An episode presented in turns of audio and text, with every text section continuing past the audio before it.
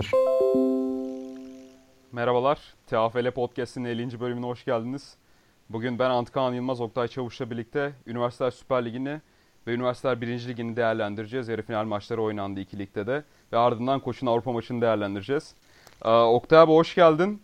Ee, biz gittik biliyorsun. Merhaba bir, Antkan. bir iki aydır yoktuk. Ve e, duyduk ki Ominal'le Caner Dündar isimli iki arkadaş bizim podcast'imizi çalmışlar. Ama e, gel gör ki e, günün sonunda yine biz podcast'teyiz. Neler diyeceksin bu konu hakkında? Abi ben direkt direkt belli ediyorum ya şu an. e, neyse. Foyamız çabuk ortaya çıktı diyelim. E, Ominal Miami'ye gittiği için kendi özel işi sebebiyle, özel iş sebebiyle Miami'ye gidiyor adam. öyle bir iş yani. evet, aynen öyle bir iş. Ona da iyi eğlenceler diyelim. Bugün artık e, ben podcast'te birlikte olacağım Caner Dündar'la birlikte. Eskiden Ominal'e podcast'ın Ryan Fitzpatrick'i derdik. Muhteşem yedeği derdik. Şimdi ben onun podcast'inde yedek oluyorum. Onun dışında Caner Dündar'a da muhteşem konuk derdik. Onun podcast'ine şimdi ben konuğum aynı zamanda. Abi ne diyeceksin bu konuda? Ne zaman bu seviyelere geldik hiç fikrim yok yani.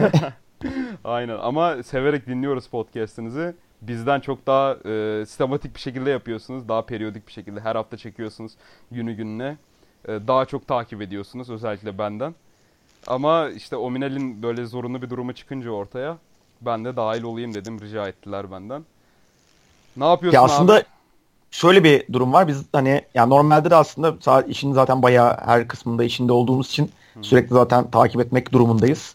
Hani şimdi podcast olunca tabii biraz daha ekstra ulaşmaya çalışıyoruz hani bir şeylere falan. Hı hı. Biraz daha fazla takip ediyoruz. Zaten severek yaptığımız içinde olduğumuz bir işi konuşuyoruz. O yüzden çok da sıkıntı yaşamıyoruz diyelim.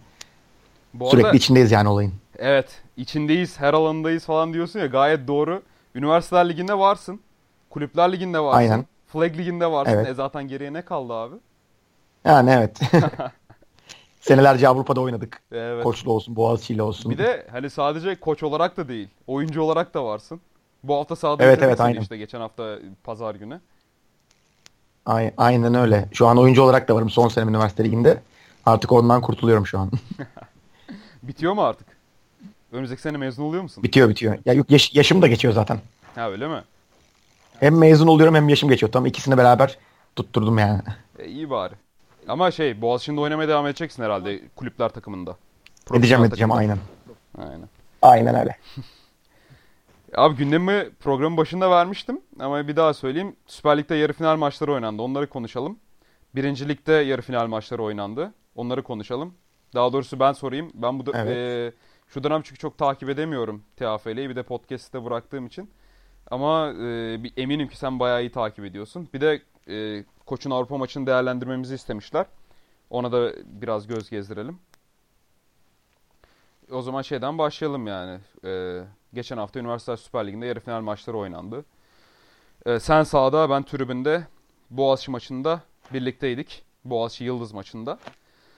Ben şahsı Yıldız'ı bayağı beğendim. İlk kez izledim. Yıldız Stelin sizin takımı diyeyim. ee, işleyen bir koşu oyunu vardı. Option oyunlarında quarterback'iniz bayağı iyi yardlar aldı maç boyunca. Ee, Boğaziçi hücumunda da çeşitli sıkıntılar vardı. İşte alınan cezalar olsun. Ne bileyim işte oyuncu eksiği vardı zaten. Mesela az quarterback'inden yoksun çıktı Boğaziçi maça. Bunların hepsinin sonucunda e, 14-0'lık bir galibiyet aldınız. Ne diyeceksin sahadaki bir oyuncu olarak? Ya ben geçen haftaki podcast'lere söylemiştim. Hani biraz daha kısır bir maç geçmesini bekliyordum. Çünkü iki takımın da çok etkili oyuncuları yoktu. İşte bizim hani gerçekten game changer olan iki receiver'ımız sakatlanmıştı işte maçtan önce. O-line'dan işte bir tane yurt dışına giden bir tane sakat yine o-line'ımız vardı falan. Yani bu tarz eksiklerimiz vardı. Boğaziçi'nin de işte quarterback'i yoktu. Herkesin tanıdığı Kubilay Ceylan yine sakatlığı sebebi yani giyindi maçta gerçi de kendini riske etmek için evet, etmemek için oynamadı falan. Evet.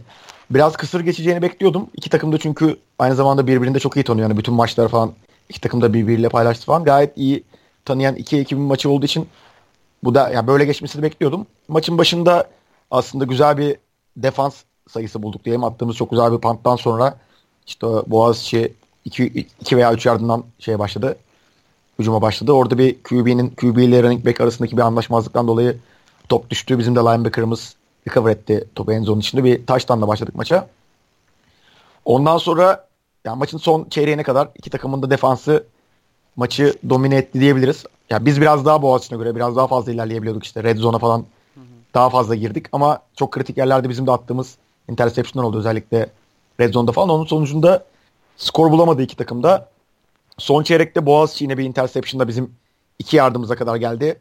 Ama savunmamız yine durdurmaya başardı. Aynen. Bu arada savunmamız ve, e, bir de işte kontrol edemeyen sinirler vardı orada. Biliyorsun. Evet evet orada yani çok kritik bir aynen çok kritik bir hata yaptı aslında hani çok da beklenmedik bir hataydı. Takımı 4 ve 3 oynayacakken 4 ve 18 19 hı hı. oynamak zorunda kaldı. Ondan sonra yine bir interception geldi zaten bizden. Ya maçta bayağı interceptionlar maçıydı aslında. Bizim 5 interception'ımız bir fumble recovery taşlarımız var. İşte Boğaziçi'nin de 3 interception'ı var falan. Bayağı defansların etkinliğine geçen maçtı. İşte son çeyrek o orada döndükten sonra oyun bir 70 yaptık. Hepsi tamamen koşu olmak üzere yaklaşık 8-9 koşuda aldığımız bir böyle vura vura derler ya öyle bir Evet evet clock, clock management'ı da bayağı iyi yaptınız. Süre kalmadı zaten Boğaziçi'ne siz ikinci touchdown'ı attıktan sonra. Aynen. Bu arada e, ondan sonraki aslında drive'a değinmek istiyorum. Ondan sonraki drive'da yani yaptığımız ta- şey interception sen de görmüşsündür büyük ihtimalle. Yani benim Türkiye'de gördüğüm en iyi hı hı. bir defensive back oyunlarından birinden. Receiver'ın üstünden böyle receiver'ın tam da tuttum dediği yerde 34 numara yaptı galiba bir... bu Kuznet diye evet, adam. Aynen Kuznet. Yani hı. Taner aslında adı ama kimse hani gerçek adını çok da bilmez. Kuznet diye tanıyoruz. Boğaziçi'nde de bu arada Boğaziçi'nin Pro Ligi'nde de defensive back oynuyor. Hı. Maç Hatta boyunca şeyde... da çift taraflı oynadı yanlış bilmiyorsam. Bu e, motion hücumlarına receiver'dan başlayıp ondan sonra işte bu sweep oyunlarında falan top alıp ciddi yardlar kazandı. Yıldız'da da yani sizin takımda. Evet evet aslında bizim işte senelerdir hem running back hem receiver pozisyonlarında oynuyordu bizde. İki senedir defensive back'i almıştık kendisini. İşte bu receiver'larımızın sakatlanması sonucu önemli receiver'ların sakatlığı sonucu yani tekrar çift taraflı oynatmak zorunda kaldık maçta. Yani çok da aslında şey yaptığımız bir şey değil çift taraflı oyuncu oynatmak. Hı hı. Ama mecbur kaldık. Oynatmak zorunda kaldık. O da yani iyi performans sergiledi. Zaten kendisi bu senenin büyük ihtimalle en formda Türk D-Back'i hatta şey maçından sonra da biz Koç Rams maçından sonra Batur bana yazmıştı işte Boğaziçi'nde 38 numara giyiyor. Hani 38 numara direkt milli takım oyuncusu falan hani bu çok iyi oyuncu olmuş falan gibi şeyler söylemişti. İyi performansını devam ettiriyor. Bu arada sürekli bütün maç Yasin'le one on one oynadı. Yasin'in Türk D-Back'lere karşı üstünlüğünü sürekli söylüyoruz ama Yasin'in sadece bir tane keçi var bu maçta. Hani Yasin'i kitledi diyebiliriz rahat bir şekilde. Yasin'in de e, Boğaziçi'nin eski kaptanı şu anda en tecrübeli oyuncularından, en tecrübeli receiver'larından birisi olduğunu söyleyeyim 89 numara. Çift taraflı oynuyor da. E, maçta Evet aynen. Bu arada yine e, sizin işte inçinize kadar e, geldiği Boğaziçi'nin drive'ını Yasin sürüklemişti. Safety'de bulduğu interception'la. Ama ondan sonra gerçi ona da e, değinelim de senin eğer e, şeyle o drive ile alakalı konuşman bittiyse. Çünkü Tabii tabii. Aynen. Ee, Boğaziçi maç boyunca yanlış hatırlamıyorsam bir sefer red zone'a girdi. Onda da işte Yasin'in bu interception'ı sonrasındaydı. Yaklaşık Aynen. 50 yardta falan yani yarı sahada topu aldı Yasin e, Yıldız quarterback'inden. Ondan sonra ilerledi. E, Boğaziçi'nin ondan sonra yaklaşık böyle birkaç yardlık e, gain elde ettiği birkaç koşu oyunu oldu ve inçe kadar geldi Boğaziçi. Ve e, third and inches oynanıyordu. Ve orada bir e, pass interference çaldı önce yan hakem. Ama baş hakem Berk Karacık'tı yanlış bilmiyorsam. O interference'ı iptal etti. Öyle olunca da bir anda Boğaziçi bench'inde sinirler gerildi. Ve e, Boğaziçi'nin hücum koordinatörü Emre Aydın e, sahaya girdi. Biraz e, işte o sıcak atmosferin o, e, sıcaklığıyla diyeyim ve ondan sonra Boğaziçi'li oyuncular falan biraz iyi yatıştırmaya çalıştı ortamı. Ve işte arda arda gelen bu unsportsmanlike conduct oluyor herhalde e, bench'ten koçun da oyuna evet, evet, aynen ya. cezası. Evet. Boğaziçi üst üste iki ceza aldı ve 30 yarda kadar geriledi. Ondan sonra da zaten takip eden hücumda bir interception, interception geldi. Ee, sen nasıl değerlendireceksin mesela? Hem koçluk yapıyorsun hem oyunculuk yapıyorsun. Şimdi Emre Aydın Boğaziçi'nin en tecrübeli oyuncularından bir tanesiydi zamanında. Şimdi üniversitede 2 yıldır hücum koordinatörlüğü yapıyor. Yani e, ya her ne olursa olsun bence o pozisyonda hakemle uğraşmak yerine zaten iki down'u da vardı Boğaziçi'nin. Yani, e, Fort'a kalsa yani third oynuyordu Boğaziçi o esnada. e, Fort'a kalsa bile, Fort down'a kalsa bile Boğaziçi'nin bir şansı olacaktı. Yani iki down daha e, bir opsiyonu vardı skor elde etmek için. Bilmiyorum girmesi bana biraz yanlış geldi. Her ne olursa olsun koçların biraz da itidalli davranması, işte o sıcak olan atmosferi soğutması gerekiyordu. Ama bir hata geldi ve Boğaziçi skora en yakın olduğu drive'da 30 yardlık hatta 35 yardlık bir ceza aldı ve çok geriye gitti. Ve bir de hak kaybı verildi Boğaziçi'ne. Öyle olunca dördüncü down'dan başlamak durumunda kaldı. Sen bir koç olarak ne diyeceksin abi bu konuda? Ya şöyle aslında ben o e, şeyde pas interference bayrağı atıldığında pas interference aslında orada bakan hakem atmamıştı bayrağı. Normalde arka üçlü hakem işte Hı-hı. sahanın arka ortasında duran ve iki arka köşelerinde duran He, hakemler bakıyor. zaten bayrağı. Şimdi çok hatırımda değil şey ama. yaptı ya direkt direkt böyle line'a bakan aslında bu offside'a false start'a falan bakan Hı-hı. hakemler var ya line'da. Hı-hı. O attı ben o attı. Line Diğerleri attı zaten line ben. Judge.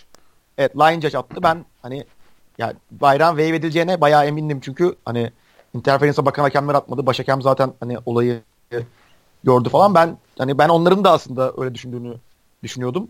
Sonra Berk Kırcık aldı işte şeyi wave etti. Bayrağı wave etti. Bir anda zaten şöyle yani Emrah biraz daha gerginmiş aslında bütün maç boyunca şeyde. Kenarda çünkü biraz işlemeyen bir ofans. Taştan yemiş bir ofans. 5 tane interception yani bir maçta kaç drive yapıyorsunuz ki? 9-10 tane maksimum drive yapıyorsunuz. Evet. 5'i interception'la biri fumble touchdown'la bitmiş falan gibi durumlar var. E, bir ofansif koçu olarak gergin olması doğal ama yani ne olursa olsun böyle bir durumda 4 ve 2, 4 ve 3 oynarken rakibin en zonunda hani çok yapılmaması gereken bir hataydı. Ki işte şey cezanın çalındığı down ikinci down ondan sonra Boğaziçi'nin üçüncü ve dördüncü down'u vardı. Ve inches kalmıştı ya da bir yard Yok, falan kalmıştı. Ceza şey ceza üçüncü, üçüncü down'da çalındı aslında. Yo öyle işte bir de hak kaybı verildi. Dördüncü down'a düştü Boğaziçi.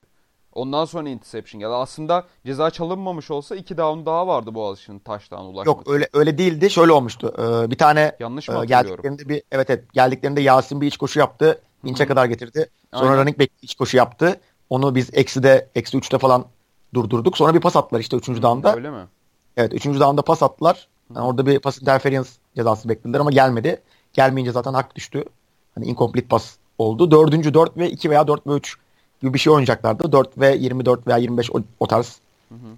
bir şey oynadılar. Ondan sonra zaten interception'a sonuçlandı. Onun devamındaki drive'da da biz bir touchdown yapıp maçı bitirdik. Bu arada cidden Boğaziçi'nin maç boyunca hücum işlemedi. Çünkü as quarterback Serhat da işte sakatlı e, kulüpler maçında sakatlandıktan sonra bu maçta forma giyemedi. E, Boğaziçi'nin yıllardır hem üniversite tecrübesi olan hem de kulüpler ligi tecrübesi olan quarterback'i Muzaffer Gökçe de gününde değildi diyelim. Çünkü e, idmanlarda hani ben de izledim birçok idmanını iyi oynayan bazı kulüp veya üniversite maçında da iyi performanslar sergilen bir quarterback'ti ama özellikle çok overthrow var maçta veya ezbere attığı çok pas var bence. Ee, yani receiver daha routunu tamamlamadan attığı pas var. E öyle olduğu zaman hep bu pasların sonucunda kenara geldiğinde işte Emre Aydın'ın e, Boğaziçi'nin hücum koordinatörünün işte siniriyle falan karşılaştı ki yani haklı diyebiliriz aslında e, Emre Aydın bu e, şeyinde bu gösterdiği tepkide. Çünkü Boğaziçi şey iyi hazırlanmıştı bu maça ve bir şeyler beklediği de maçtı.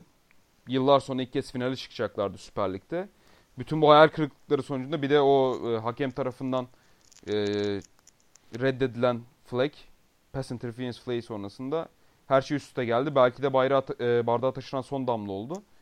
Ve e, orada artık her şey böyle bir üst boyuta taşındı.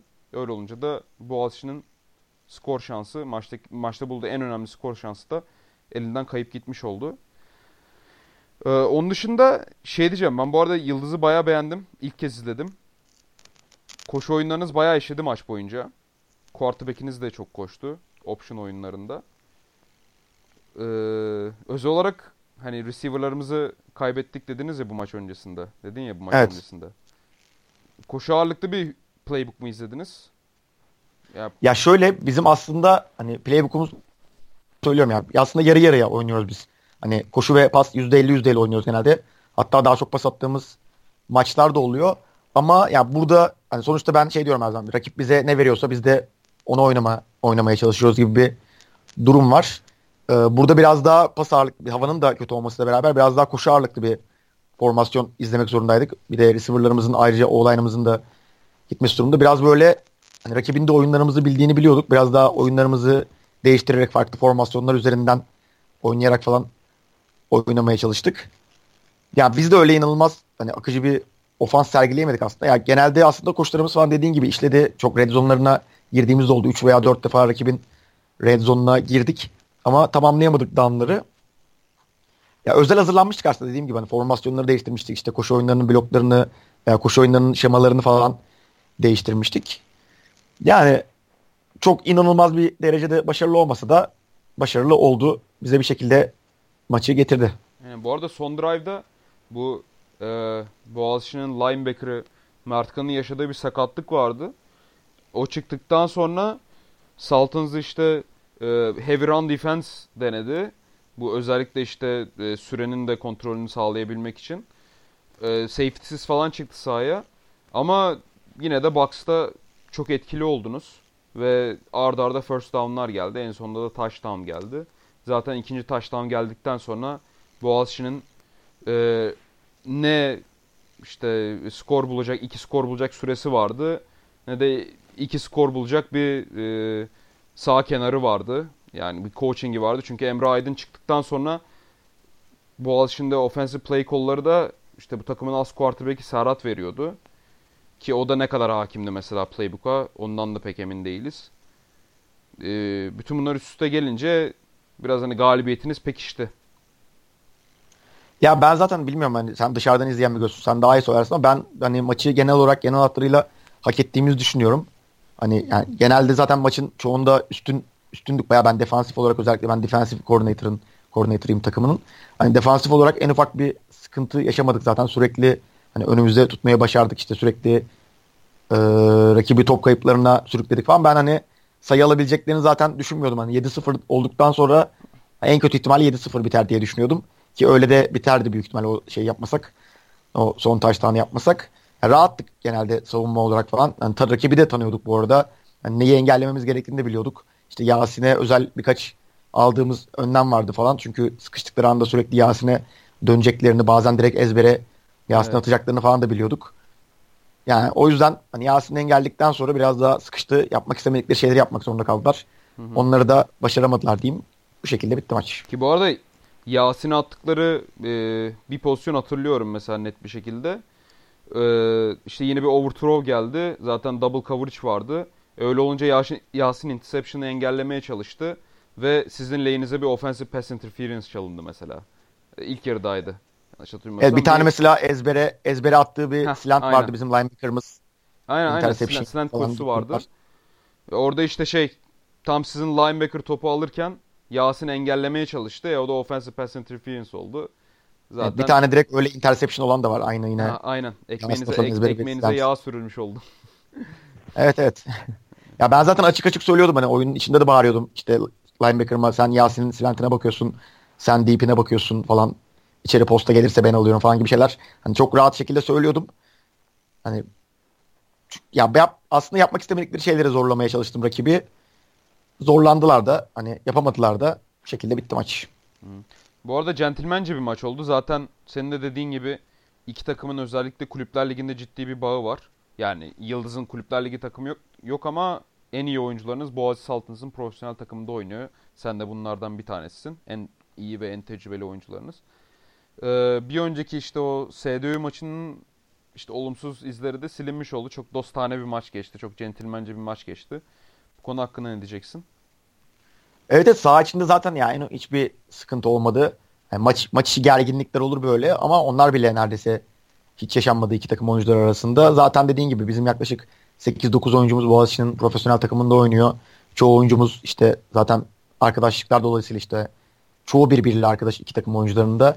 Hatta maçtan sonra da zaten toplanıp işte iki takım beraber maç fotoğrafı çektirdik. Yani böyle zamanlarda zordur sonuçta bir yarı final kaybedilmiş bir yarı final var. Onun bir moral bozukluğu var falan ama hani iki takım da birleşti. Sahanın ortasında bir beraber fotoğraf çektik. Fotoğraflar işte sosyal medyadan paylaşıldı falan dostluk mesajları. Tribünlerde de sen vardın tribünde ben çok bilmiyorum ama hı hı. en ufak bir sıkıntı yaşandığını yok, yok. ben Aynen. içeriden görmedim.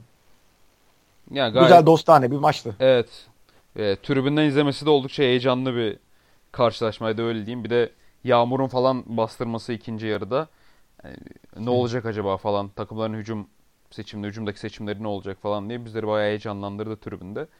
Güzel bir karşılaşmaydı. Hani pazar aktivitesi olarak gayet iyiydi. Ee... Evet, evet bizim için de iyiydi. ya zaten bu arada Yıldız'ın Üniversiteler Ligi tarihinde ilk finali herhalde. Evet ilk çeyrek finalimiz, ilk yarı finalimiz, ilk finalimiz. Aa, gruptan çıktığınız da ilk sene mi aynı zamanda? Evet evet ya biz zaten çok öyle eski bir üniversite ligi takımı değiliz. Hani bu aslında 6. sezonumuz. Hı hı. Zaten 2 sezon işte şeyde oynadık. Üniversite 2. liginde oynadık. Bu aslında 4. yani üniversite 1. liginde oynadığımız 4. sezonumuz. Süper Lig'inde oynadığımız 4. sezonumuz yanlış hatırlamıyorsam. İşte eskiden biliyorsun tek takım çıkıyordu gruptan falan. O zaman ikinciliklerimiz var grupta ama gruptan çıkamamıştık tek takım çıktığı için. Şimdi ilk defa gruptan çıktık. Çeyrek finale çıktık. Yarı final sonra da final. E, her şeyin siftahını yapıyorsunuz. Bakarsın aynen, şampiyonluğun da finalde de siftah yapmak istiyoruz aynen.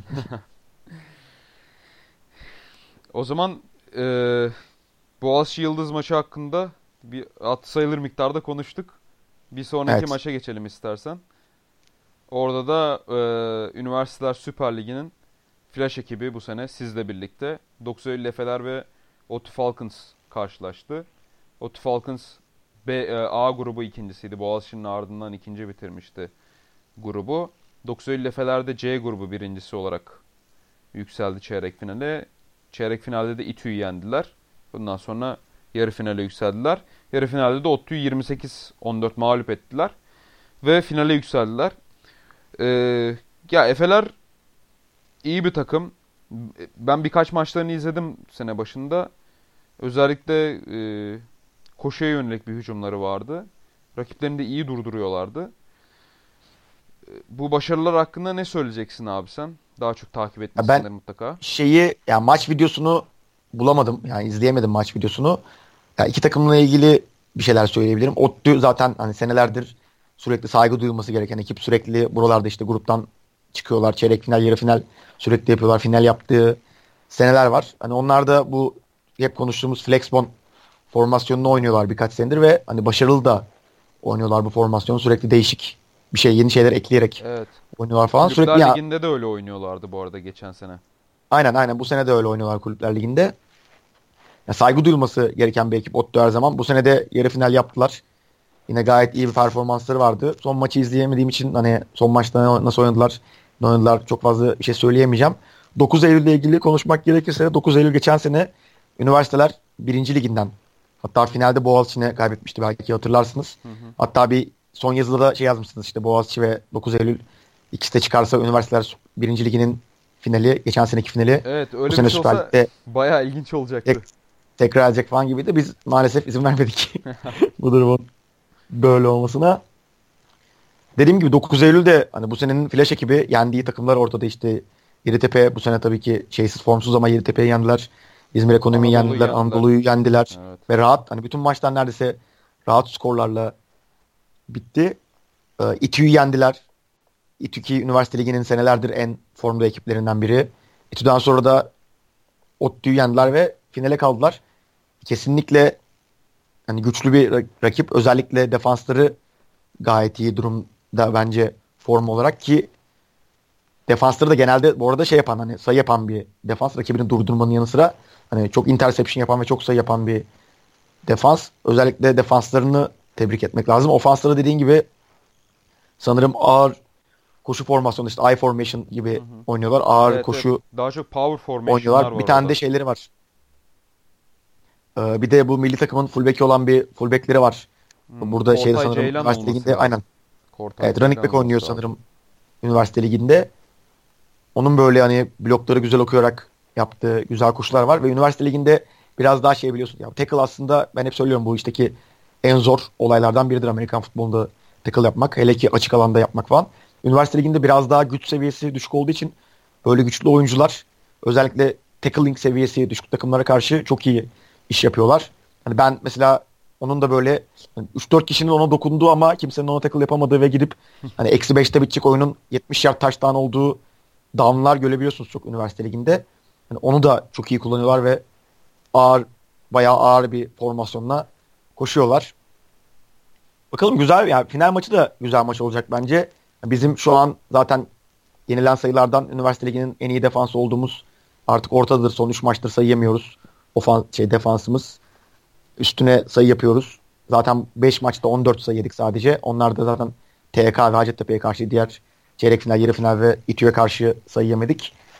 Formda bir ofans, formda bir defans. Bakalım güzel mücadele olacak bence. Aynen ben de sana onu soracaktım. Şimdi 9 Eylül ODTÜ'yü yendi. ODTÜ e, Flexbone oynuyordu. Anadolu'yu yendi. Anadolu Lig'in iyi ekiplerinden bir tanesi. O da yanlış hatırlamıyorsam Wishbone oynuyordu. Ya da işte o, Aynen o, o da Flexbone oynuyor. Ya, Flexbone mu? Aynen. O da Flexbone oynuyordu. Evet. Peki sizin maçta işte siz hatırladığım kadarıyla e, daha çok böyle enine yayılan spread formasyonu, işte shotgun, e, pas oyunlarına da ağırlık veren bir takımsınız. Bu maçta neler beklemeli bizi? Final maçında. Yani evet bugüne kadar karşılaştıkları rakiplerden biraz daha farklı bir rakip olacağız biz onlara karşı. Biz bugüne kadar Heviran formasyon biz de Anadolu'ya karşı oynadık mesela Heviran formasyonu. Anadolu maçımız 27-0 bitti. Anadolu'nun belki 2 veya 3 tane first down'ı vardı maçta. Biz biraz Heviran formasyonuna alışığız. Ama onlar bilmiyorum belki yani önümüzdeki geçen senelerde oynamışlardır ama onlar biraz daha alışık olmadığı bir rakiple oynayacaklar. Biraz daha her şeyi %50 %50 yapan hani oyunun her bölgesine şey yapmaya, atak etmeye çalışan bir rakibe karşı oynayacaklar. Ya bakalım göreceğiz. Güzel bir maç olacak bence. Bu arada tarihi de hatırlatalım. Nisan'ın son haftasında Kocaeli'nde oynanacak. Evet, Ee, 28 Nisan'da Üniversiteler 1. Ligi finalleri, 29 Nisan'da da Üniversiteler Süper Ligi finalleri Kocaeli'nde oynanacak. Aynen. İyi oldu bu kadar spesifik geçmen. Ben çünkü Nisan'ın son haftası diye biliyordum. 29 Nisan, 28 Nisan'da Üniversiteler Ligi final maçları oynanacak. Hatta saatlerde 2, 2'de oynanacak gibi duydum final maçları. Tam da emin olmamakla beraber saat 2'de diye duydum final maçı. Yine şey olacak mı? Bu drone'la falan çekmişlerdi ya son iki final maçını Üniversiteler Ligi'nde, Süper Ligi'nde. Vallahi hiçbir fikrim yok. Önceden bu arada şey ayarlıyordu mesela e, otel ayarlıyorlardı ve bütün takımlar gidip otelde beraber hep beraber kalıyordu. Güzel bir ortam oluyordu falan. Hı hı. Ama bu sefer öyle bir şey de olmayacakmış. Sadece takımlar kendi otellerini ayarlayacakmış. Federasyon para verecekmiş de belli bir kişi sayısına kadar para verecekmiş gibi bir şey duydum. Hani otel bile ayarlamadılarsa drone yaparlar mı bilmiyorum. Bakalım. Ee, birinci lige geçelim o zaman. Tabii. Birinci ligde de zaten lig atlayan dört takım belli olmuştu. Onlar Özyeğin Wolves, İstanbul Bulls, İstanbuls veya Antalya Vandals ve Yaşar Admirals'tı. Ee, çapraz eşleşmeler sonucunda İstanbul'da Özü Wolves karşılaştı. İstanbul Üniversitesi'nin sahasında oynandı ve 13-12 bitti bu karşılaşma. İstanbul kazandı. Yaşar'da Kemalpaşa'da İzmir'de Antalya Vandals'ı ağırladı ve 21-7 bitti bu karşılaşma Yaşar Admirals'ın ev sahibi takımın üstünlüğüyle. Ee, aslında bir bakıma klasman maçı bunlar. Çünkü Evet evet. birinci ligde zaten ilk dörde çıkmak kafi geliyor başarı için. Ama yine de önemli e, iki karşılaşma. İstanbul'da e, işte koça oyuncu ihraç eden, Boğaziçi'ne oyuncu ihraç eden, genç oyuncularını ihraç eden bir takım. Özyeğin Wolves bir sene sonra tekrardan Üniversiteler Süper Ligi'ne yükseldi. Ama çok yakın geçmiş mücadele. Şimdi ben görüntüleri izleyemediğim için çok da böyle ayrıntılı bir şekilde konuşmak istemiyorum bu maç hakkında. Ama İstanbul e, bu şeyde grup aşamasında yakaladığı başarıyı Özyeğin karşısında da yakalamış gibi gözüküyor. Ya şöyle aslında e, şey dedin ya böyle klasman maçları şöyle bir durum var. Aslında para için de Hı, yani mi? Türkiye'de para için Amerikan futbolu oynanıyor yani. So, Üniversite son Sporları Federasyonu'nda ciddi bir şey var. İşte birinciye Evet, evet, ayrı aynen. bütçe, ikinciye ayrı bütçe. Ya şimdi Süper Lig'de sonuçta şampiyon olduğun zaman veya ikinci olduğun zaman işte Türkiye'nin en iyi üniversitesi oluyorsun Amerikan futbolu şeyinde açısından veya en iyi ikinci üniversitesi oluyorsun falan ama burada hani öyle bir durum yok. Burası üniversiteler birinci ligi. Yani üstünüzde 16 tane daha belki daha iyi takım var. Onun sonuçta onu tam söyleyemiyorsunuz şeyim diye ama yani kalan dö- aslında yarı final ve final maçı dediğim gibi biraz daha para için ve üniversiteler birinci ligi şampiyonluğunu kazanmak için oynanan maçlar. Ama benim dediğim gibi genelde para için oynanıyor aslında. Bu arada bu sene şeyde düşmüş. Ee, geçen sene ödül 30 bin liraydı galiba. Bu sene bayağı üçte birine kadar Hadi ya. ya da ikide birine Ben de kadar onu düşmüş. soracaktım işte hani biraz daha böyle nümerik olmak gerekirse 10 bin lira mı? Final maçına yükselmenin Geçen sene 30 30 bin liraydı. Bu sene bu sene biz yani Üniversiteler Federasyonu'na sorduk. Tam kesin bir şey çıkmamakla beraber 10 bin lira gibi bir rakam duydum. Bu Süper Lig'de mi? Birinci ondan sonra... mi bu arada? İkisi de ikisi de aynı sanırım. Ha öyle mi? Evet evet ikisinde de ödül aynı oluyor. Zaten senelerdir. Ama şimdi çıkar 50 bin çıkar da bana derler ki sen 10 bin lira demiştin. Kesin bir şey yokmuş onu da onu da şimdiden söyleyeyim. Ama ya şey dediler bize hani öyle büyük bir ödül beklemeyin bayağı düştü ödül. Hani 10 bin lira gibi bir şey düşünebilirsiniz falan gibi bir şey söylediler. Anladım. Peki Yaşar Antalya maçı için ne, neler söyleyeceksin?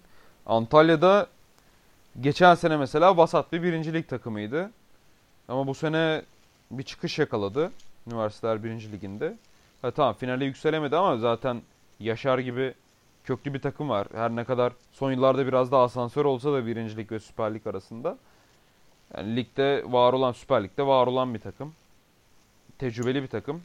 Ona kaybettiler. Ama Antalya organizasyonunu ben mesela hiç bilmiyorum. Bir bilgin var mı onlar hakkında abi senin? Ya ben burada Antalya İstanbul maçını izledim. Hı hı. Ee, Antalya bildiğiniz double wing formasyonunda oynuyor. Bayağı ağır bir koşu takımı. Ama ağır bir koşu takımı olmasına rağmen şeyleri, wingleri falan küçük. Yani böyle nasıl diyeyim 65 kilo belki de 70 kilo civarı wingleri var öyle tackle yapması çok zor wingler değil. Ama ev, bu bildiğiniz ağır ev formasyonu double wing'i oynuyorlar. Yani üniversite birinci liginde şöyle bir durum var. Bazı takımlar da ya gerek coaching olsun gerek takım yapısı olsun bazı takımlar çok eksik durumda ve hani bunu nasıl savunacaklarını da bilmiyorlar. Hani iş böyle olunca da bu ağır koşu formasyonları rahat bir şekilde işliyor. Ben buradaki İstanbul maçında İstanbul mesela Antalya'yı nasıl savunacağını biliyordu ve Antalya'nın sanırım Antalya'nın bir taş tağını vardı İstanbul maçında. Hani o maçı gördükten sonra dedim ki yani Antalya zaten ondan sonraki haftada konuştum. Antalya ışığı yani ışığa yenilir gruptan hiçbir şekilde çıkamaz gibi bir şey söylemiştim. Hı Ama üniversiteler birinci liginde ne olacağı çok da belli olmuyor. Sonraki hafta Antalya ışığa 40 sayı gibi bir şey attı. Ve gruptan çıktı. Ondan sonra çeyrek finaldeki rakibinde yani şu an kim olduğunu top, topla oynadılar galiba. Evet. Topu da yendiler. Ee, bir iki video gördüm maçtan da. 55-8 gibi böyle biraz sansasyonel bir skorla yendiler. Evet o maçtan da bir iki video gördüm. Yani dediğim gibi hani nasıl savunacağınızı bilmezseniz veya hani bazı oyuncularınız çok kritik yerler çok kritik hatalar yaparsa bu formasyonlar bir şekilde akıp gidiyor yani. Hani evet. uzayınca uzuyor buradaki e, Gazi'yi bilmiyor muyuz abi ve... profesyonellikte? Evet. Double wing oynayıp şampiyonluk falan elde ettiler. 2012 Ya ben bir tane mesela geçen de söylemiştim. Bir video gördüm. Drone'la çekilmiş bir touchdown videosu. İki tane pull çıkıyor soldan double pull. Hı hı. Yani pull'lar gerçekten safety'ye kadar vuracak adam bulamıyorlar. Hani öyle bir rahatlık. Hani kimisi kendi kendine pull'dan kaçıyor falan. Pull vurmasa da onu bloklamış oluyor. Devam ediyorlar falan. Safety'ye kadar vuracak adam bulamıyorlar gibi.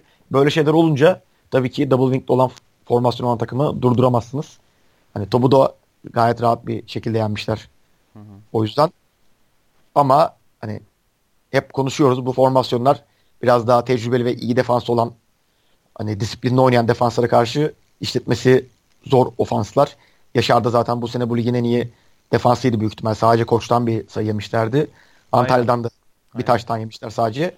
21-7 bitmiş. Hani iki takımı da tebrik ediyorum. Yaşar'ı da finale kaldığı için tebrik ediyorum. Finalde de başarılar diliyorum Yaşar'a.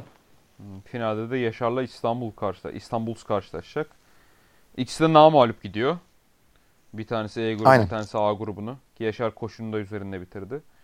Ee, şeyi A grubunu. Kim alır sence? Ya çok aslında değişik bir maç. Hani iki tarafta alırsa şaşırmam.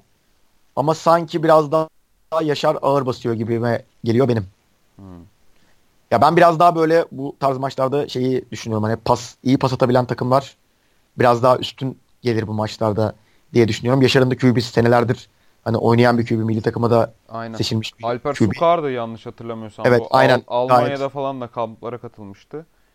Ki bu arada evet, şey de evet. yaptı yani. Hani milli takım aday kadrosu da değil. Milli takım az kadrosuna da girdi. Evet evet aynen. Ateş Akkor ve e, Gazili Ensar'ın arkasında e, milli takım deneyimi de yaşadı. O deplasmana da gitti. Aynen tecrübeli bir QB. Takım da tecrübeli. Ben, ben biraz daha Yaşar'ın ağır basabileceğini düşünüyorum bu maç. Hı-hı. Ama yine de yakın geçecektir gibi geliyor. Hı-hı. Bakalım iyi olan kazanır inşallah. Öyle diyelim. Zaten Aynen. takımların artık maddiyat dışında pek bir amacının olmadığı bir karşılaşma. Birincilikte çünkü. İki tarafta zaten yükselmeyi garantiledi Süper Lig'e. Bu arada e, şey bu önümüzdeki sene torbaya girecekler ya bunlar. Evet. Süper Lig kurasında. Bu takımların tamamını da dördüncü torbaya mı atıyorlar? Ya şöyle aslında ya benim Birincilikten senelerdir söylediğim orada orada yapılan bir yanlışlık var aslında. Bunu da düzeltmiyor Üniversite Federasyonu. Niye düzeltmiyor da bilmiyorum. Aslında şöyle olması lazım benim mantığımda. İlk dörde giren takım Süper Lig'de birinci torbada olması lazım ki bu böyle. Tek doğru olan bu zaten. Ondan sonra çeyrek final yapan takımların ikinci torbada olması lazım. Hani ligde kalan takımların playout sonucu kazanan takımların üçüncü torbada ve birinci ligden yükselenlerin de dördüncü torbada olması lazım. Benim kanaatimce. Ama durum böyle değil. Sadece ilk dört yapan takım birinci torbada. Geri kalan 12 takım hepsi birbirine denk gelebilir. Yani Ama bu abi- birinci lige çıkan dört takımın üçü üçü mesela aynı grupta olabilir. Yok anladım da şey mesela biraz daha hakkaniyetli değil mi o? Çünkü işte geçen sene üniversiteler birinci liginde final oynayan iki takım bu sene yarı finale yükseldi. Bir tanesi finale yükseldi Süper Lig'de. Demek ki aslında o kadar da bir asimetri yok yani Süper Lig'de üniversiteler birinci ligi arasında. Hani e, jenerasyonu kaybeden takım düşüyor. Tekrardan yakaladığı zaman yükseliyor ve üniversiteler Süper Ligi'nde işte Boğaziçi'ni kastediyorum mesela. Veya 9 Eylül Efeler. Ee, birincilikten yükseldiği zaman Süper Lig'de çok ciddi başarılar elde edebiliyor. Mesela senin dediğine göre 9 Eylül'le Boğaziçi de aynı grupta yer alabilirdi bu sene üniversiteler Süper Ligi'nde. Evet evet aynen. Yani Ya yüzden- şöyle oluyor aslında ben şunu düşünüyorum. Mesela üçüncü ve yani genelde üçüncü ve dördüncü çıkan takımlar biraz daha düşük seviyede oluyor. Üniversiteler birinci liginden çıkanlar diğerlerine göre. Mesela o ikisinin düştüğü torba biraz daha diğerlerine göre rahat bir torba oluyor gibi falan durumlar olabiliyor. Ya bence hani dediğim gibi bu, eğer bu şekilde yapılsa bence hakkaniyet çok da bozulmaz gibime geliyor. Anladım. Sonuçta bir takımların geçen sene çıktığı bir çeyrek final başarısı var. Ama çıktığı çıktıkları çeyrek final onlara hiçbir şey kazandırmıyor şu an yani. Hani Evet. Çeyrek finale çıktığı beraber oynadığı 3 takımla kaybeden 3 takımla aynı torbada olabilirler. Birinci torbadan bir takım ve 3 tane çeyrek final yapmış bir takım aynı torbada olabilir şu an yani. Aynen. O sıkıntı işte ve direkt kura değil mi şey işte. Birinci torba dışında şansa Evet, bağlı evet tamamen tamam birinci torba dışında direkt kura geliyor. Ee, Süper Lig konuştuk. Birinci Ligi konuştuk. Üniversiteler Ligi ile alakalı değinmek istediğin başka bir şey kaldı mı senin? Yok finale çıkan bütün takımlara final maçlarında başarılar diliyorum. Üçüncülük, dördüncülük maçlarını yapacak olan takımlara da o maçlarda başarılar diliyorum. Umarım güzel maçlar olur. Üniversite finallerine yakışır bir atmosferde olur. Tribünler de dolu olsa fena olmaz. Ya ama Hep şey bunları şimdi umuyoruz tabii. Kocaeli İstanbul'a yakın olduğu için bir de tam final haftalarına falan denk gelmiyor. Hatta 2-3 hafta önce final e, sınavlarından. O yüzden giden olur bence ya o maça. Ben de giderim mesela. E, kendim- Bakalım bizim de bir hani taraftar taraftar otobüsü kaldırma planımız gibi bir şey var bizim de. Bakalım olursa güzel olur. Yıldız bu arada şey Amerikan futbol takımını sahiplenen bir okul mu? Ben çok hatırlamıyorum. Yıldız taraftarlarını Ya şöyle- de maçta, maçlarda. Ya beden eğitimi bölümümüz bayağı hani sahipleniyor sürekli hani beden eğitiminden hocalarımız da zaten sürekli bench'te hatta yanımızda var. Şey değil. Hani bayağı sahipleniyorlar. Evet okulun yani bazı sıkıntıları var. Hani bazı sıkıntılar ufak tefek sıkıntılar yaşıyoruz okulla. Ama genelde hani Amerikan futboluyla ilgili iyi durumdalar şu anda yani. Hani zaten biz görüyorsun Pro Lig maçlarında genelde Davutpaşa'da oynanmasına da izin veriyorlar. Bayağı maç bu sene Davutpaşa'da oynandı. Hatta önümüzdeki bir sonraki hafta 3 tane maç hafta sonu 3 tane maç oynanacak Davutpaşa'da. Onlara falan da izin veriyorlar. O yüzden çok da sıkıntımız yok aslında okulla. Bu arada Davutpaşa iyi bir saha ya. Zemin olarak özellikle. Bir tek herhalde şey e, bu tribünlerin yapımı bitse ve stadın etrafına herhangi bir engel konsa. Çünkü top gittiği zaman sanki aşağılara doğru böyle şeyden yamaçtan yuvarlanacakmış gibi geliyor. Saha bitmedi herhalde daha. Ya şöyle aslında e, bu sahanın çok güzel bir şeyi vardı. E, çok güzel bir projeydi. Bayağı iyi bir projeydi. Ama zemin bittikten sonra tam bu tribün yapım aşamasına geçilirken bu bildiğimiz 15 Temmuz darbesi anına denk geldi. Ve 15 Temmuz darbesine geldiği için bütün işte alım satım falan her şey ihaleler falan hepsi durdu. Ve ondan sonra şey de durdu. Hani stadın inşaatı da durdu. Ondan sonra da rektör değişimi falan filan gibi bir şeyler oldu. Bir türlü başlayamadı. Biz de merakla bekliyoruz ne olacak ne bitecek. Hmm. Ya zaten Çok kötü bir zamana denk geldi yani. Evet evet sahanın bitmediği ortada da. Çünkü şey iyi bir projeye benziyor. Ama halen işte 3 tane basamak vardı yanlış hatırlamıyorsam böyle 10 metrelik bir kotta. Ve onların üzerine falan oturuyorduk biz. En son geçen Evet, sene evet. ben Boğaziçi Sakarya maçını seyretmiştim orada. Kulüpler Ligi'nin dördüncü veya üçüncü haftası olması lazımdı şimdi. Yani yukarıdan yukarıdan yol da yoktu mesela. Hani bu sene yukarıdan bir yol yaptılar işte arabanın girmesi için falan da bir yol yaptılar. Öyle bir gelişmeler oldu ama yine tribün ve soyunma odası gelişmesi daha yok şu an için. Ya umarım bir an önce biter de çünkü işte dediğin gibi senin sadece Yıldız'a hizmet eden bir saha değil, bütün Amerikan futbolu camiasına hizmet eden bir saha. Koç da orada oynuyor, Boğaziçi de orada oynuyor maçlarını. Siz de Üniversiteler Ligi'nde oynuyorsunuz. Umarım en kısa zamanda biter. Aynen biz de öyle olmuyoruz bakalım. Üniversiteler Ligi sohbetini bitirdiğimize göre e, gündemde bir de Koç'un Avrupa maçı vardı. Ona değinelim istiyorsan. Evet. Tabii. Koç Rams e, cumartesi günü saat 3'te Kragujevac Wild Boars'la oynuyor. Geçen sene de Wild Boars'la oynamıştı Koç Rams. Hani Avrupa'da takım mı kalmadı falan diye düşündürüyor bir taraftan. Aynı eşleşmenin olması. Ama Koç bu sene 4 takımlı bir şeydi. Özel bir ligde yine. Geçtiğimiz sene CFL'de olduğu gibi. Yani Wild Boars'la oynaması e, aslında bir, bir bakıma makul. Şöyle sanırım e, bu CFL'in iki tane kupası var sanırım. Birine hatta Sakarya katılıyor şu anda. Birine galiba birincileri yani lig birincilerini alıyorlar.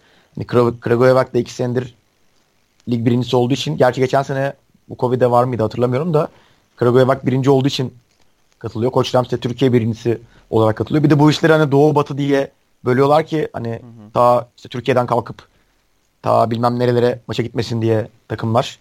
Yani daha yakındaki takımlarla oynasın diye bölüyorlar.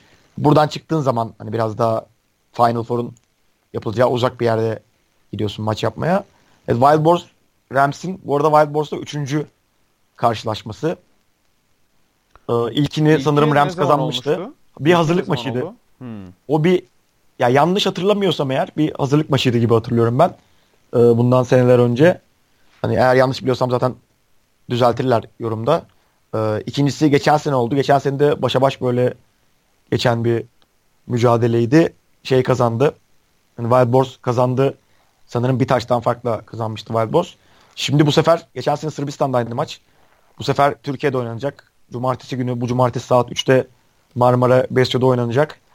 Hani zaten benim gördüğüm bu arada sanırım hani Türk Amerikan futbol camiasının en çok birleştiği maçlardan biri. Herkes işte Facebook'ta eventi paylaşıyor. Herkes herkesi davet ediyor. Hani Boğaziçi'li oyuncuları bile Go Rams yazılı hani Facebook eventi paylaşırken görebilirsiniz ki bu iki takım bir hani ezeli bir ezeli demeyeyim de 6-7 senelik bir rekabetin içindeler. Hani ona rağmen herkesin desteklediği bir şey. Hatta bizim antrenmanımız mesela cumartesi günü bu hafta. Ama erken bir saate aldık ki çıkıp oradan şey Koç Rams maçına gidebilsin bütün takım. Hani tribünde olsun, tribünler kalabalık olsun falan gibi şeyler de düşünüldü. Ya en başta umarım tribünler gerçekten kalabalık olur. Hani öyle 50 kişiye 100 kişiye oynanırsa bu maç gerçekten yazık olur. Sonuçta bir Avrupa maçı bayağı üst seviye üst seviye bir maç olacak. Bütün İstanbul'daki özellikle takımların işte flex takımlarının erkek takımlarının hepsinin gelip izlemesi gereken bir maç. Destekli olması gereken bir maç benim düşüncemde. Umarım çok kalabalık olur. Ee, takımlara biraz değinecek olursak yani Koç Rams'ı zaten herkes biliyor Türkiye'deki maçlarından. Ben biraz Wild Boars'la ilgili bir şey yaptım. Hani araştırma yaptım. Transferi var mı ne var falan diye. Bir şey aldıklarını gördüm. Amerikalı bir QB aldıklarını gördüm. Sanırım hani önceden de zaten onlar da oynuyormuş QB. Bu sene geri dönmüştü. Welcome back gibi paylaşım yapmışlar QB alırken. Ee, bir running back'leri olduğunu gördüm. Siyahi bir running back. Bir de sanırım e, Brezilyalı bir D-back transferleri var. Bu üç transferini gördüm ben hani paylaşımlarından. Geçen sene de ya büyük ve tehlikeli bir takımdı. Bu sene de bu transferlerle zaten hani tehlikeli bir takım olduklarını düşünüyorum. Maçlarını izleyemediğim için çok da bilmiyorum ama Vukovic'i sanırım geçen hafta ya da iki hafta önce 38-21 gibi bir skorla yenmişler ki Vukovic'i de herkes yakından tanıyor Türkiye'de. Hani Avrupa Amerikan futboluna sözü geçen bir takım. 38-21 yenmesi de bir şeyleri gösteriyor zaten Wild Boars'la ilgili. Ee, birkaç oyuncu söyleyeyim dikkatli izlenmesi gereken. Hani bu Wild Boars'un da aslında paylaştığı oyuncular. Hani en iyi Sırp oyuncu Wild Boars'taki Sırp oyuncular diye geçiyor. 3 ee, numara bir D-back'leri var. Ivan sanırım adı. Ben yanlış görmediysem bu seneler önce Vukovic'de oynayan D-back. Eğer oysa gerçekten hani izle, izlemesi çok keyifli bir D-back. Çok da iyi bir oyuncu. Onu seyirciler dikkatle izleyebilir. Ee, 19 numara Stepanovic var ki bundan 2-3 sene önce şeyde oynuyordu Stepanovic. Koç Rams'ta oynuyordu Türkiye'de. O zamanlar Amerikan futbolu içinde olanlar yakından bilir Stepanovic'i. O da izlenmesi gereken bir oyuncu. Bir de 93 numaralı bir Dientleri var. O da en iyi Sırp oyunculardan biri olarak gösteriyor. Sırp milli takımının da oyuncusu sanırım. O da izlenmesi gereken bir oyuncu. Ha dediğim gibi keyifli bir maç olacak zaten. Ben yine yakın geçmesini bekliyorum maçın. Umarım Koç Rams maçı alacak. Ya umarız öyle olur. Sana şey soracağım abi mesela Koç Rams 2 sene önce de İFAF Şampiyonlar Ligi'nde St. Petersburg Griffins'le oynamıştı. Yine Türkiye'de hemen e, o da Marmara Üniversitesi Besyo Stadyumunda oynanmış. O maçta mesela böyle bir kenetlenme olmuş muydu? Senin hani bu ya o maçta bu kadar bu kadar aşırı bir kenetlenme olmamıştı o maçta. Ya o maç aslında şöyle biraz daha kolay bir maçtı aslında. Hani Griffins Öyle de ama lig böyle... daha büyük bir lig yani. Hani İFAF ligi CEFL'e göre çok daha kapsamlı. Avrupa'dan daha çok takımı içine alan bir ligdi. Evet aslında yani o zaman bu kadar büyük bir kenetlenme olmuştu. Hani biz yine gitmiştik tribünlerde maçı izlemeye. Hani izlemeye gelenler de vardı ama dediğim gibi bu kadar büyük bir kenetlenme olmamıştı. Şu an gerçekten hani Koç Rams'in de bir şey var bu hani bunda bir etkinliği var. Herkes Koç Rams'ten de çok arkadaşım var benim Facebook'ta mesela. Hepsi paylaşıyor, herkesi davet ediyor falan. Ya, bence kenetlenme olması zaten gerekli. Hani bu kim çıkarsa çıksın bu maçlara böyle bir kenetlenme olması lazım. İstanbul'da da bu kadar çok Amerikan futboluyla ilgili insan varken o tribünlerinde dolu olması lazım. Bence güzel bir aktivite. Hı hı. Bu arada şeyi de hatırlatalım. CFL Championship ve de CFL Cup diye iki ayrı lig düzenlemişler. CFL Championship'te senin bu dediğin şampiyonların yer aldığı lig. Ee, iki ayrı grup var. Bir tanesi Western Conference, bir tanesi Eastern Conference. Western'da Batı konferansında Swarco Raiders, e, Prague Black Panthers bir de Wroclaw Panthers iki sene öncenin IFAF Şampiyonlar Ligi şampiyonu. Eastern'da da Eastern e, Conference'da Kragujevac Wild Boars, Koç Rams ve Moscow Patriots var. CFL Cup'ta da yine temsilcimiz var bizim. Sakarya Stankaları. Onun grubunda zaten dört takımdan oluşuyor lig. Budapest e, Cowbells, Gdynia Seahawks, Polonya takımı bir de Vukovi Belgrad var. Onu da buradan hatırlatmış olalım ve herkesi Cumartesi günü saat 3'te Marmara Vesio stadına çağıralım. Çünkü önemli bir, bir de şöyle bir Koç Şams geçen sene kaybetmişti e, Kragujevac deplasmanında. Evet abi sözünü kestim bu arada. Yok yok şey diyecektim. E, şöyle bir durum var. Yani rakip tarafta, diğer tarafta Batı tarafında Svarko Raiders gibi bir takım var. Hani Svarko Raiders bu şeyin de bu şampiyonun değerini gerçekten inanılmaz yükselten bir takım. Hani senelerce Svarko Raiders Avrupa futbolunun en tepesinde olduğu seneler oldu. Hani iki senedir falan da Avrupa futbolunun en üstündeki takımdı. Şu an birkaç Alman takımı işte e, New Yorker ve geçen sene şampiyon olan takım şu an adını hatırlamıyorum. Onlar biraz daha üstte görünüyor Avrupa'da. Hani şu an Avrupa'nın dördüncü veya beşinci en büyük takım olarak gösteriliyor Svarko Raiders. Koç Rams'ten de bazı oyuncuların hatta geçen Batur da söylemişti podcast'e katıldığında Svarko Raiders'la oynayıp hani Amerikan futbolundan emekli olmak istiyorum gibi bir şey söylemişlerdi. Yani Far Cry oynamak gerçekten Avrupa için Avrupa'da koyabileceğiniz en büyük hedeflerden biri. Hani umarım Koç Rams Far Cry karşısına çıkar. Umarım bu oyuncular da bu tecrübeyi ve bu şeyi yaşarlar. Yani emekli olmak isteyen de son maçını Svarko'ya karşı oynar ve öyle emekli olur diyelim. Bu arada lig statüsünü ben bilmiyorum da e, işte iki grup var üç takımdan. İlkisi mi çıkacak gruptan?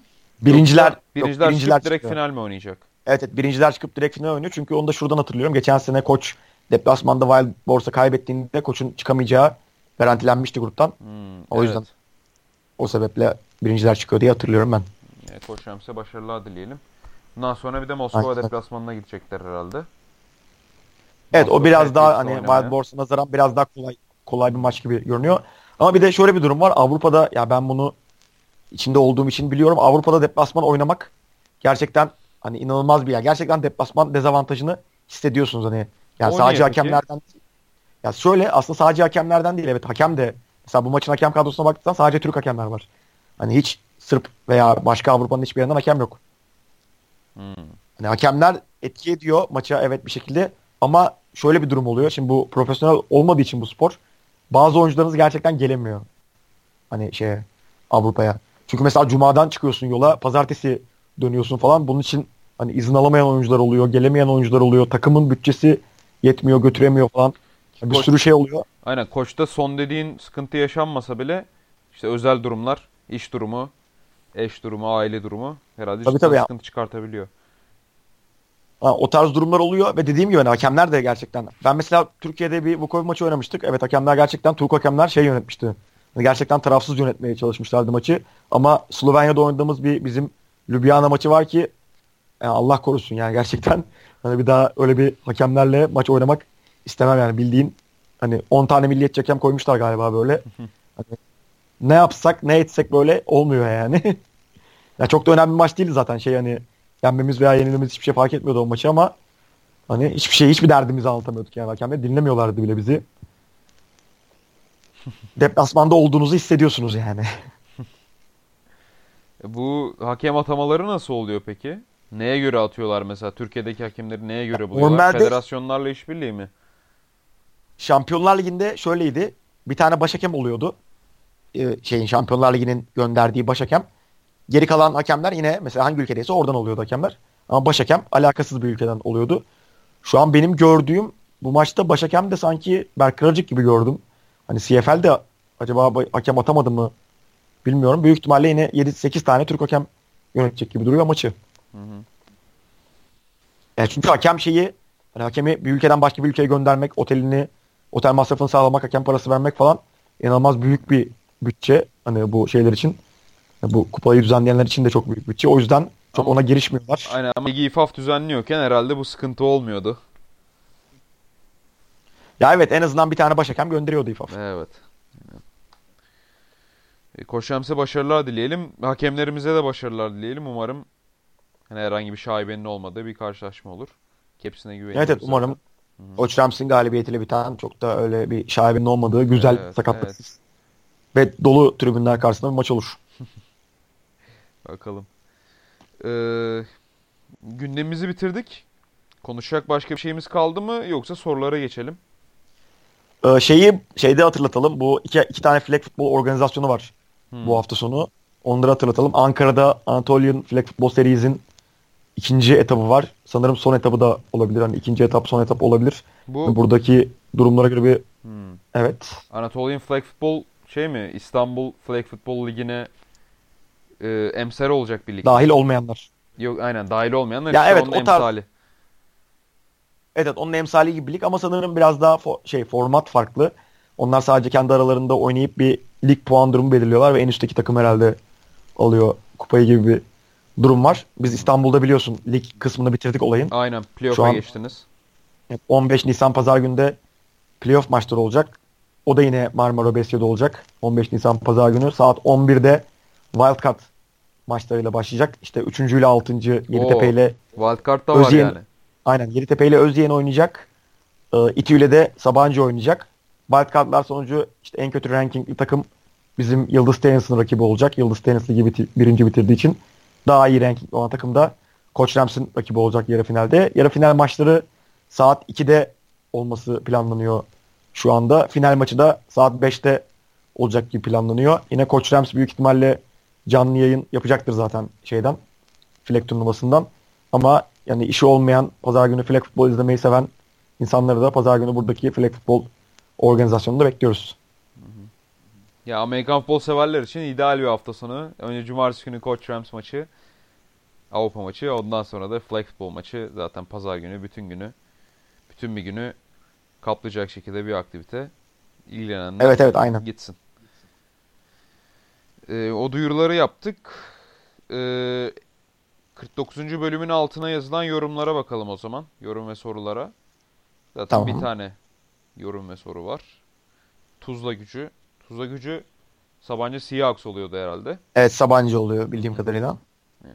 Bu arada e, Türkiye'de takımların adları niye e, bizim bildiğimiz o franchise adı gibi değil de böyle Tuzla gücü. Ne bileyim e, mesela Ege'nin, Mersin'in de ilginç adları vardı. Şimdi çok hatırımda değil ama. Niye onlar e, Ya kendi şöyle oluyor, bir- var olamıyorlar? Bir kulüp Kağıt kurmak üzerinde. zorundasınız. Hı hı. Bir kulüp kurmak zorundasınız. Mesela Sabancı Üniversitesi Sabancı takımının Pro Lig takımına destek vermiyorsa hani o, yani o kulübün altında barınamıyorsunuz. O yüzden kendinize bir kulüp kurmanız gerekiyor. Hani o kulüp içinde belki işte Tuzla Gücü diye bir yerle anlaşmışlardır. Tuzla Gücü onlara yardımcı oluyordu. Ya da Tuzla Gücü diye bir kulüp vardır. Hani Amerikan futbolu branşı açmışlardır altına. Hani o yüzden takım adı Tuzla Gücü diye geçiyordur resmi isimlerde. Mesela şeyin Ege'nin bir şeyi var. Ee, ismi var şu an ismini hatırlamıyorum da. Good Gut- SK. Gut SK sanırım. Gut SK bir şey güvenlik firması diye biliyorum. Hani onların altına girmiş Ege Üniversitesi'nin profesyonel takımı ve onların hani kulübünün altında. O yüzden Gut SK oluyor isimleri. Eğer üniversitenin spor kulübü yoksa mesela İTÜ, İTÜ SK diye bir spor kulübü var. O yüzden İTÜ İTÜ SK diye geçiyor. Ama mesela Boğaziçi de senelerce Olimpik Akademi diye oynadı. Yani Evet. Profesyonel takımının adı Olimpik Akademi'ydi. Şimdi Olimpik Akademi'nin adını değiştirip Boğaziçi Sultan SK yaptı bizim takım. O yüzden Boğaziçi Sultan, yani üniversiteden alakasız aslında bir spor kulübü bu.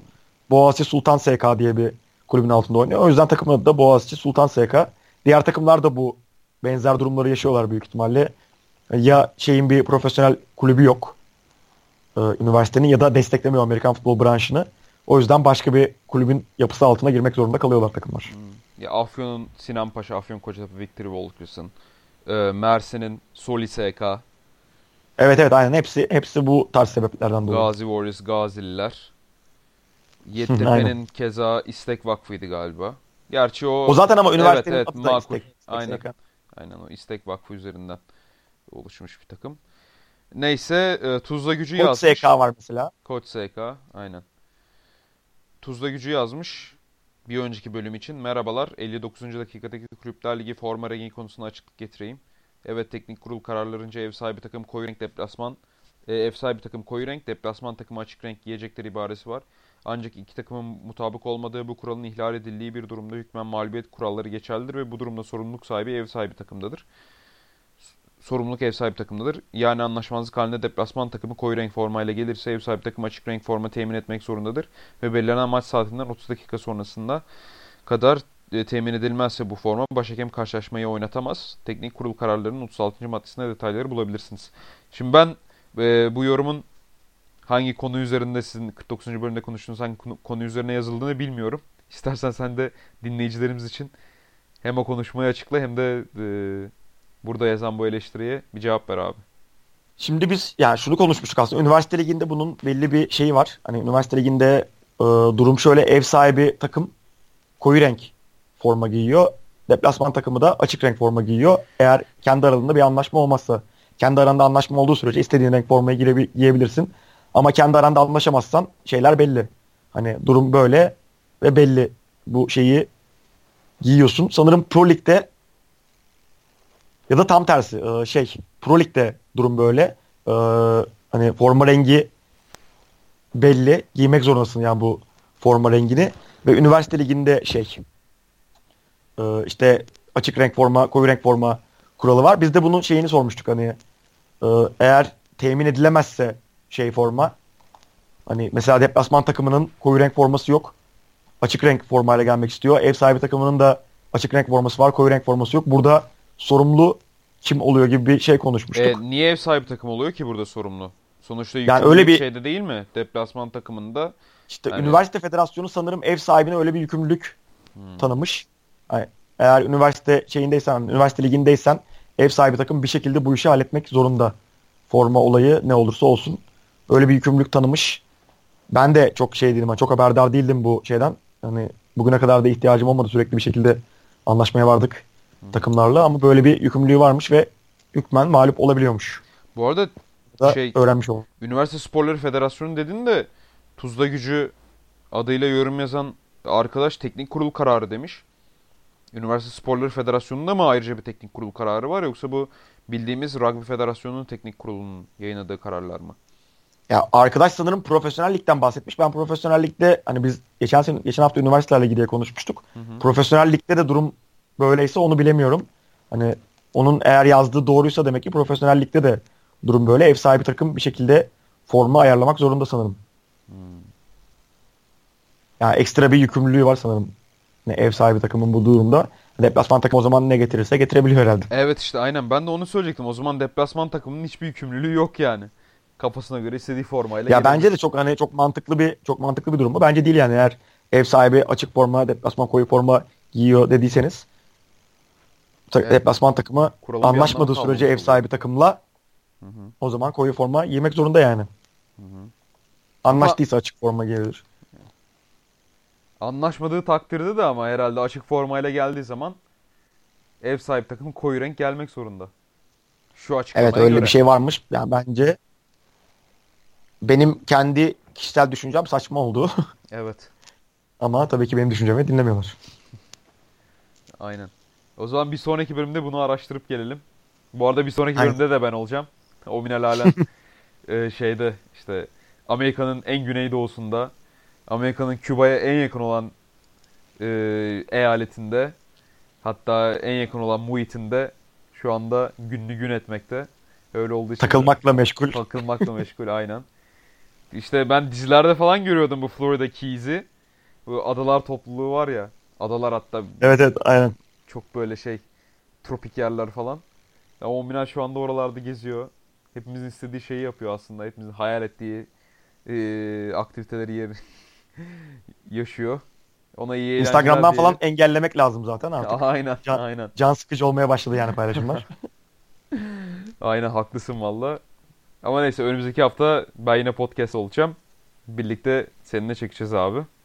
Evet önümüzdeki hafta biraz daha zaten yoğun bir programımız olacak. İşte bu Koç Rams'ın maçı oynanmış olacak. Pro Lig maçları geliyor olacak falan.